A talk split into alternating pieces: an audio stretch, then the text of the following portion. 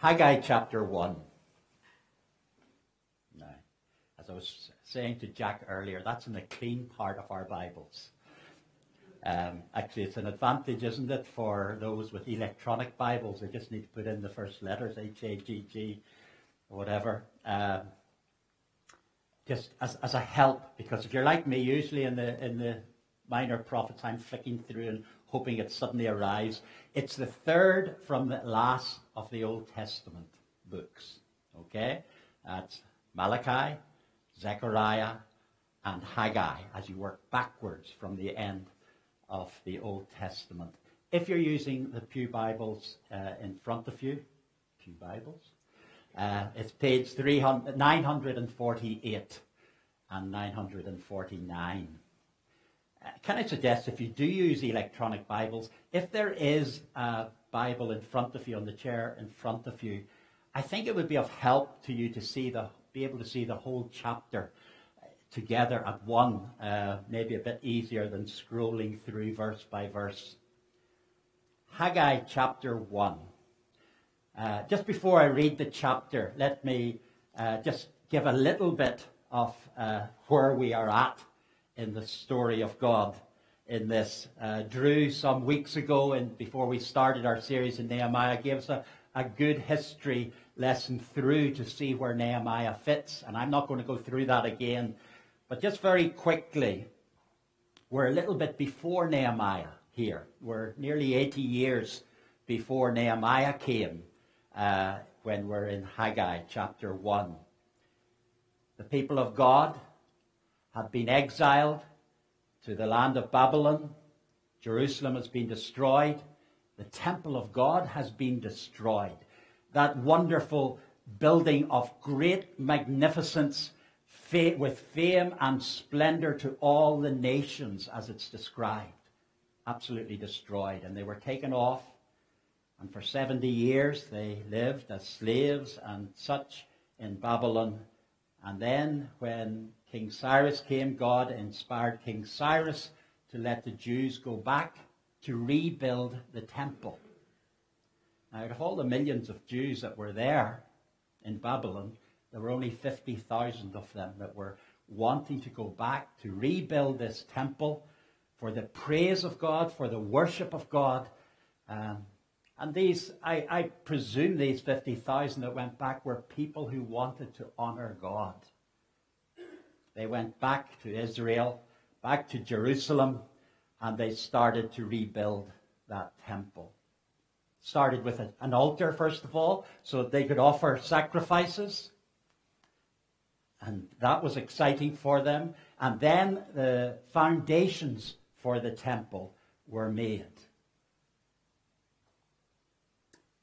when the foundations were finished, they had a time of celebration. Trumpets went, praises were sung. What a wonderful thing. The foundations are there, ready to start rebuilding the temple of God. But it wasn't all exciting for everyone. There were some there, older people, who could remember back to the old temple as it was in Jerusalem. And this new temple, they could see even from the foundations, wasn't going to be as big, wasn't going to be as magnificent. Where's all the gold? Where's all the, the, the, the good wood from Lebanon? Where's all this silver? Where's, all the, where's the Ark of the Covenant? Let alone the Shekinah glory of the Lord. And it saddened them. It discouraged them. This was going to be nothing like the temple that they remembered. And then opposition came, first of all from false friends, then enemies, and eventually a letter went back to the king of uh, Babylon, who was not Cyrus anymore, now it's Artaxerxes. He sent a letter You're not to rebuild Jerusalem.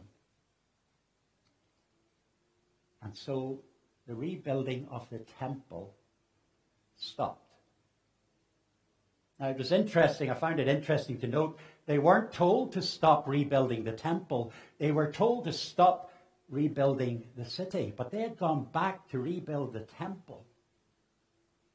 But with the discouragements, with the opposition, And with, well, they were settling back into the land now, and they had their own lives to live. The building of the temple stopped. For 14 years, I imagine the weeds growing up around those foundations. The work stopped. 14 years. And then we come to Haggai chapter 1. God speaks. Let's read the chapter together. In the second year of King Darius, we've got a third king now. It's not only Cyrus and then Artaxerxes and now Darius in Babylon. In the second year of King Darius, on the first day of the sixth month, the word of the Lord came through the prophet Haggai to Zerubbabel, son of Shealtiel, governor of Judah, and to Joshua, son of Jehozadak, the high priest. This is what the Lord Almighty says. These people say the time has not yet come for the Lord's house to be built. Then the word of the Lord came through the prophet Haggai. Is it a time for you yourselves to be living in your paneled houses while this house remains a ruin? Now, this is what the Lord Almighty says Give careful thought to your ways. You have planted much, but have harvested little. You eat, but you never have enough. You drink, but you never have your fill. You put on clothes, but are not warm. You earn wages, only to put them in a purse with holes in it. this is what the Lord Almighty says. Give careful thought to your ways. Go up into the mountains, bring down timber, and build a house, so I may take pleasure in it and be honored, says the Lord. You expected much, but see, it turned out to be little.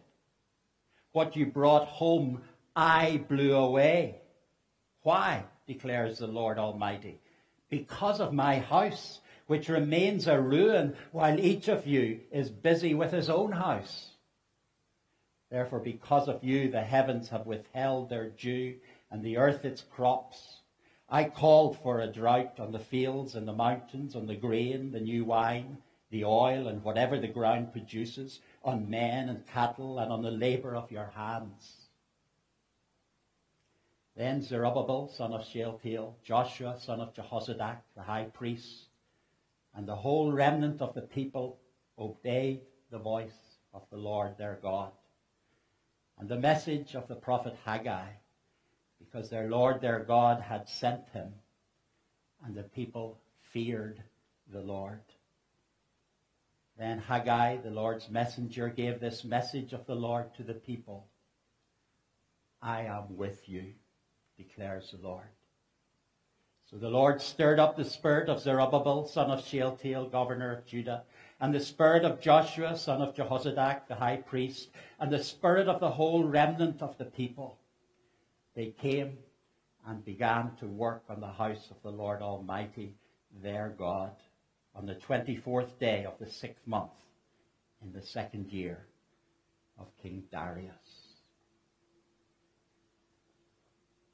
I wonder if you noticed in that, twice God says those words give careful thought to your ways. I've got my pieces of paper, need some help here. Harry, would you help? Um, maybe Jacob, would you? Just to make sure everyone gets a copy. Thank you very much.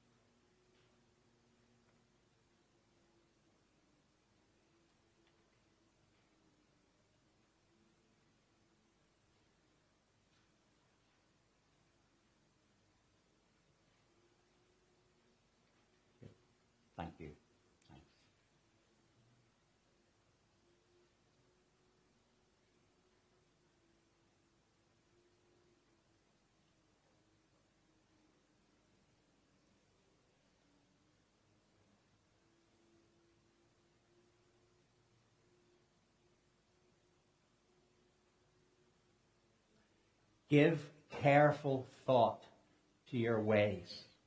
The emphasis there is your ways. And it's God speaking to his people. And he, the word isn't there, but he's really saying, stop, consider, stop whatever's happening in your life.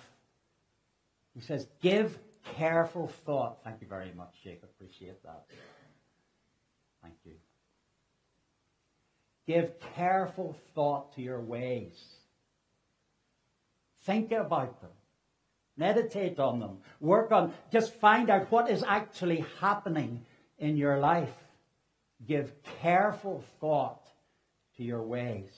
God reminds his people, your ways haven't satisfied you. He reminds them, you've planted much, but your harvest has been little. You eat, you never have enough.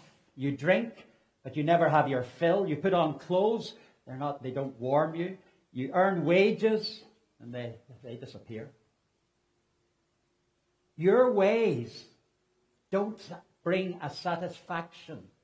There's still more. There's still more needed. You're still going on your ways. You expected much, but it turned out to be little, God says. You thought your ways would work, would work out to your advantage, and you expected much, but actually it turned out to be little. And then God turns to their relationship with Him. He says, Your ways have not pleased me or honored me. His house, God's temple, which was for His pleasure and for His honor, was not being built.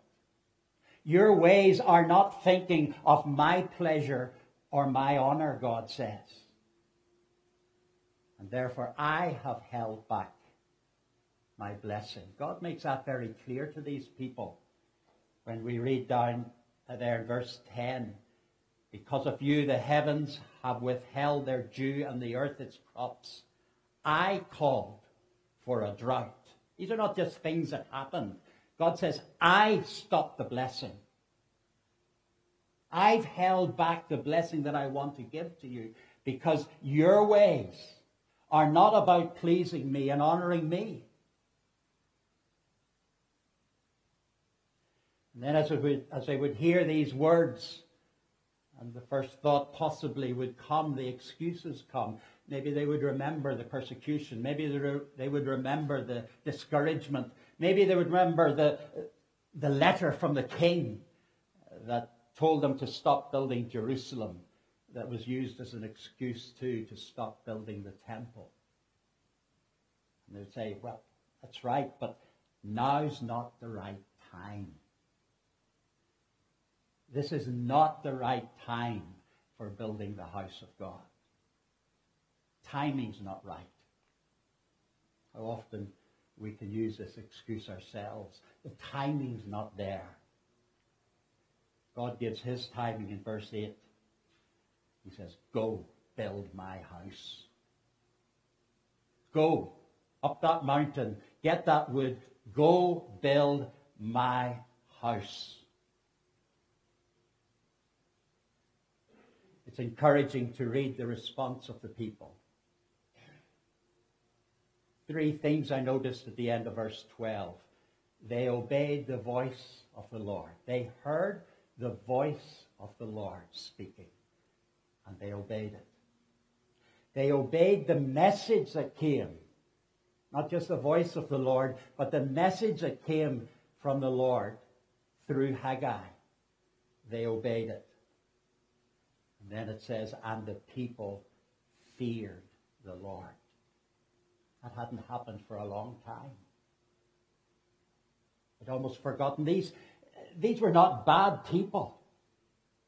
These were the people of God, the ones who had been willing to leave Babylon, to travel all that way and to rebuild his temple.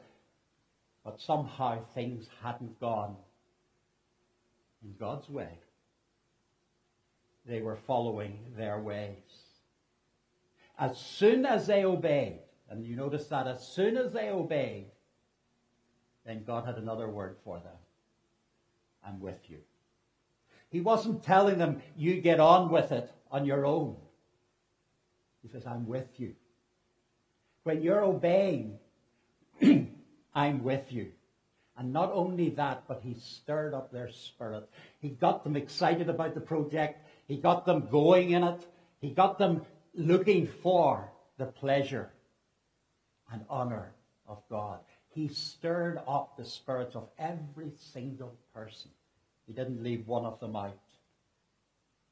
And they began to restore the house of the Lord.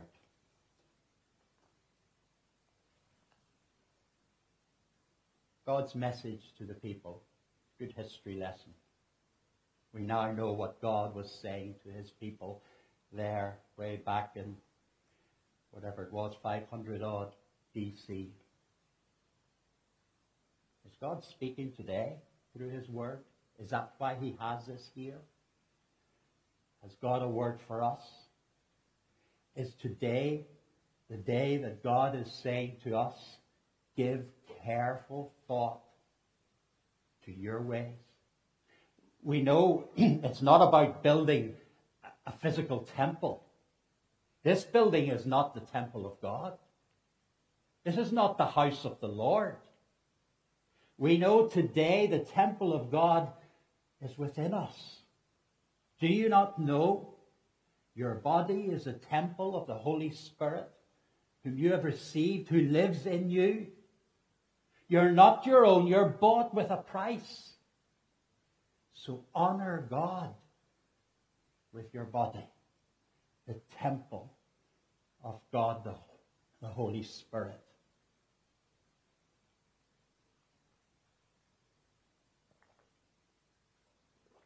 God's message to us this morning very much, I'm aware, to myself, first of all, last night, and to all of us this morning. Give careful thought to your ways. Temple of God, our lives, as we live them. Give careful thought to those lives, your ways. Have they satisfied you? Or is it still more? Whether that's the work or the family or the leisure or the health or whatever it is, your ways in organizing your life and living your life, have they satisfied? God would tell us, you haven't been satisfied. You're not there. Your dreams, your thoughts of where you would be, you're not there. Your ways have not satisfied you. You expected much, but the struggle's still there. It turned out to be little. Writer to Proverbs 14 tells us there's, there's a way that seems right to a man, but in the end it leads to death. Our ways, that seem so right to us how we live our lives as a temple of God, the Holy Spirit. We expect much of our ways. They turn out to be little. Do our ways bring pleasure to God? Do they honor Him? Does that even come into the question as we live our lives day by day by day by day? Or is it our ways? We've got it sorted, or we're trying to get it sorted. God says, Is it lived for my pleasure? Are you honoring me in your lives, in the temple that is your life that is being built? That temple which is the temple of the Holy Spirit who lives in you? Is God the Holy Spirit living in that temple, please? Is he honored?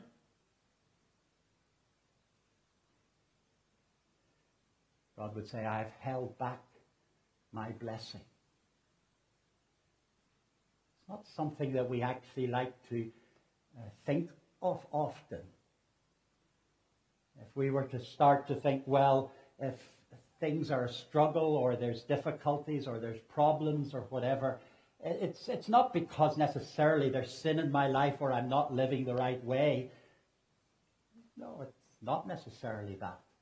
But as we read God's word, we find it often is. It's often because we're living our ways and not living as a temple for the pleasure and honor of God. And maybe we haven't realized it.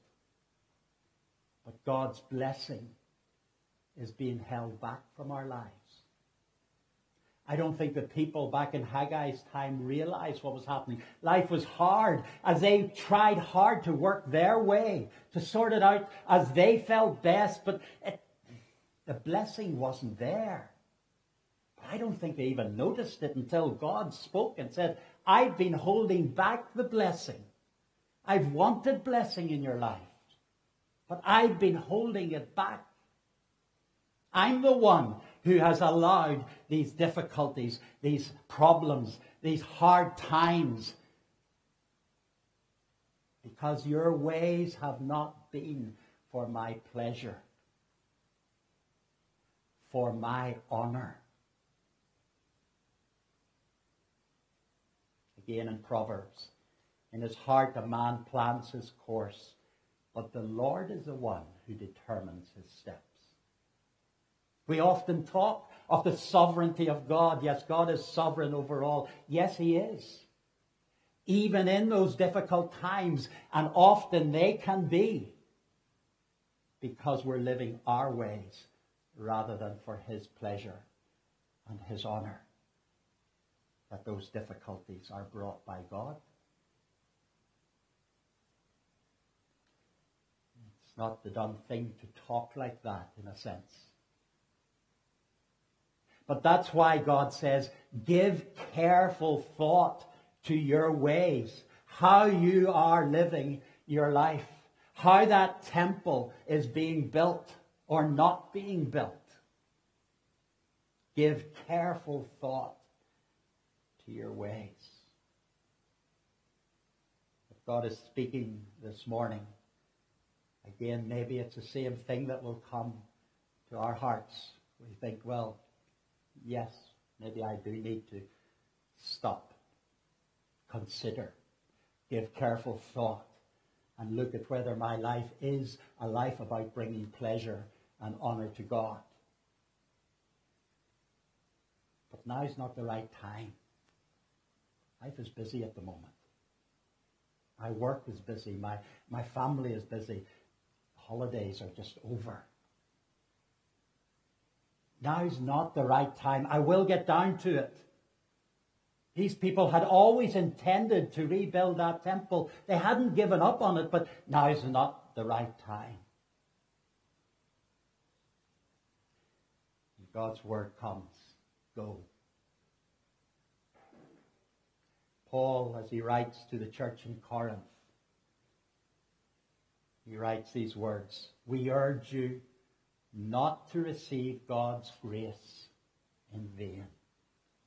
You receive God's grace. You're thankful for God's grace. And then, empty back. We urge you not to receive God's grace in vain, for he says, God says, in the time of my favor, I heard you. In the day of salvation, I helped you. I tell you now is the time of God's favor. Now is the day of salvation. Often this verse is quoted to those who are not yet saved. Now is a day of salvation. In fact, just recently, um, I quoted it myself in a gospel message. But this is actually written to the church in Corinth. God says, in the time of my favor, I heard you. I helped you in the day of salvation. Now, God says, is a time of my favor. Now is when I want the blessing. I want to give you that blessing and not to hold it back anymore. Go build my house.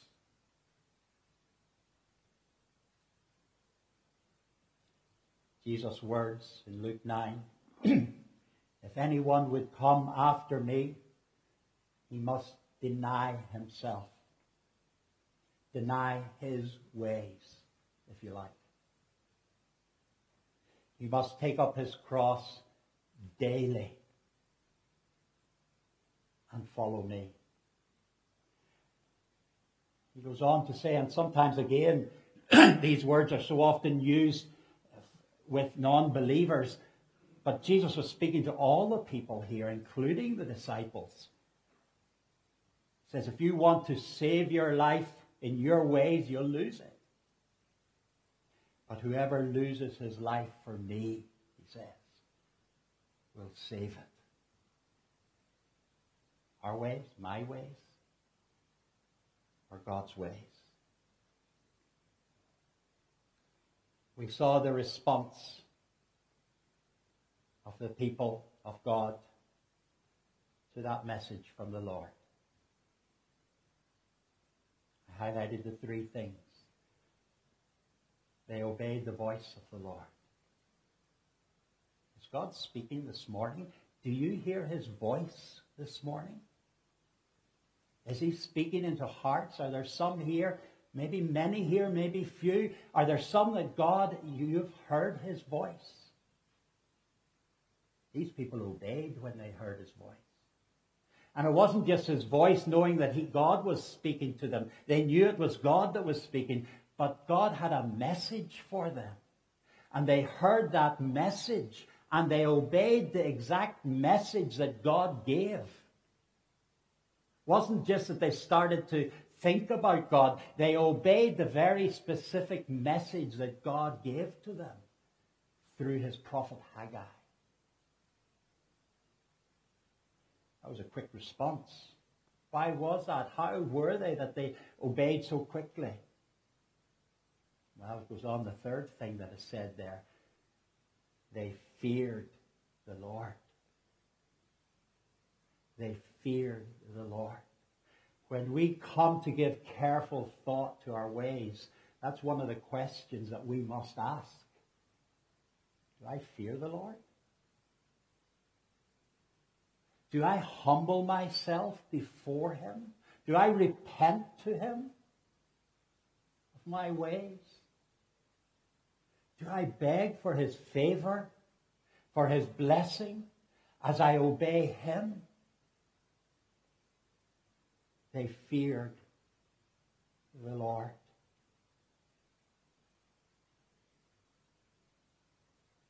I just wonder, and within my own heart as well, it was one of the things that challenged me. Do I fear the Lord? Humble yourselves before the Lord, and then he will lift you up.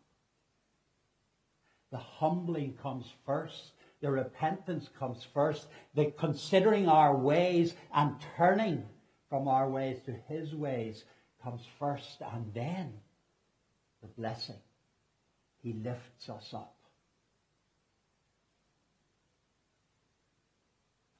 And when that fear of the Lord, that obedience to his message comes, and just as quickly, the Lord says, I'm with you. I'm with you. Now's the time, but I'm with you. I find that so encouraging how quickly God was in there with that encouragement for them. You're not on your own in this. I'm with you. And we also read about God stirring their spirits. God's own spirit within us will encourage us, will teach us, will guide us, will help us, will, will, be, will comfort us, will be there in every respect to stir us up as we obey the message that God has for us. And they began restoring the house of the Lord. It's the house of the Lord laden in the midst of weeds for a long time. Am I ready to start rebuilding? He's with me. If I obey. Seek the Lord while he may be found. Call on him while he is near. Let the wicked forsake his way, and the evil man his thoughts. Let him turn to the Lord, and he will have mercy on him, and to our God, for he will freely pardon. My thoughts are not your thoughts, neither are your ways my ways, declares the Lord. Give careful thought to your ways, says the Lord. Let's pray.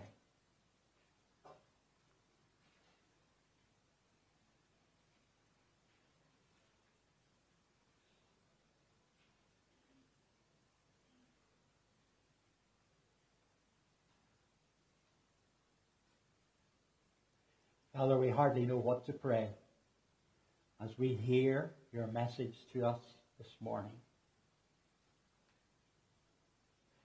We're conscious that we do need your presence and your help.